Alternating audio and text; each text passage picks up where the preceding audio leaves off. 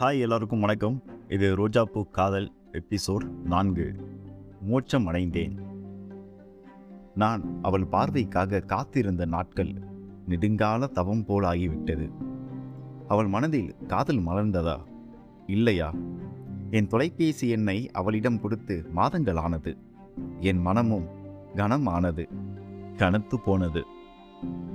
அவளை தொலைவில் பார்க்கும்போது எல்லாம் என் மனம் தடுமாறுகின்றதே.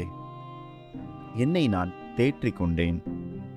இறுகிய மனதுடன் என் பாரத்தை சுமந்து கொண்டு பேருந்தில் ஏறினேன். அவளின் குரல் கேட்க மனமும் துடித்து கொண்டிருக்கிறது. மனமே, நீ துடிப்பதை நிறுத்திவிடாதே. என் செவிகள் அவளின் குரல் அறியும். என் மனதிற்கு ஆறுதல் கூறினேன். அவள் இருக்கைக்கு பின்னால் அமர்ந்து கொண்டேன். அவள் உதடுகள் ஓரிரு வார்த்தைகள் உச்சரிக்குமோ? என் செவிகள் தவம் கிடைக்கின்றது. காட்டில் கார்மேகங்களின் ஒரு கூட்டம் மகிழ்ச்சியாக அலைப்பாய்ந்து கொண்டிருக்கிறது. அவள் கூந்தல் அது. என் முகத்தில் அவள் கூந்தல் மயிலிறகாக வருடுகின்றதே. என் உடம்பு சிலிர்த்து போனது.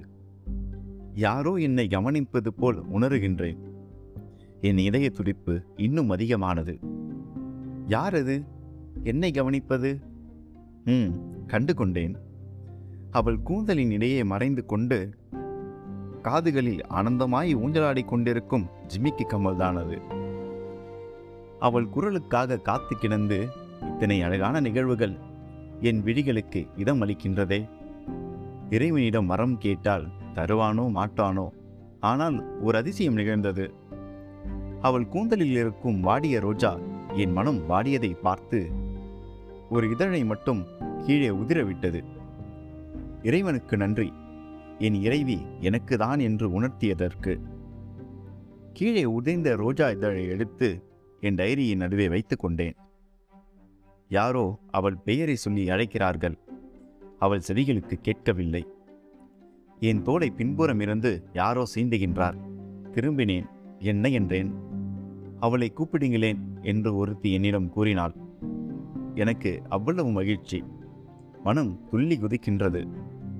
வெளியில் காட்டிக்கொள்ளவில்லை. அவள் பெயரை அறிந்து கொண்டேன்.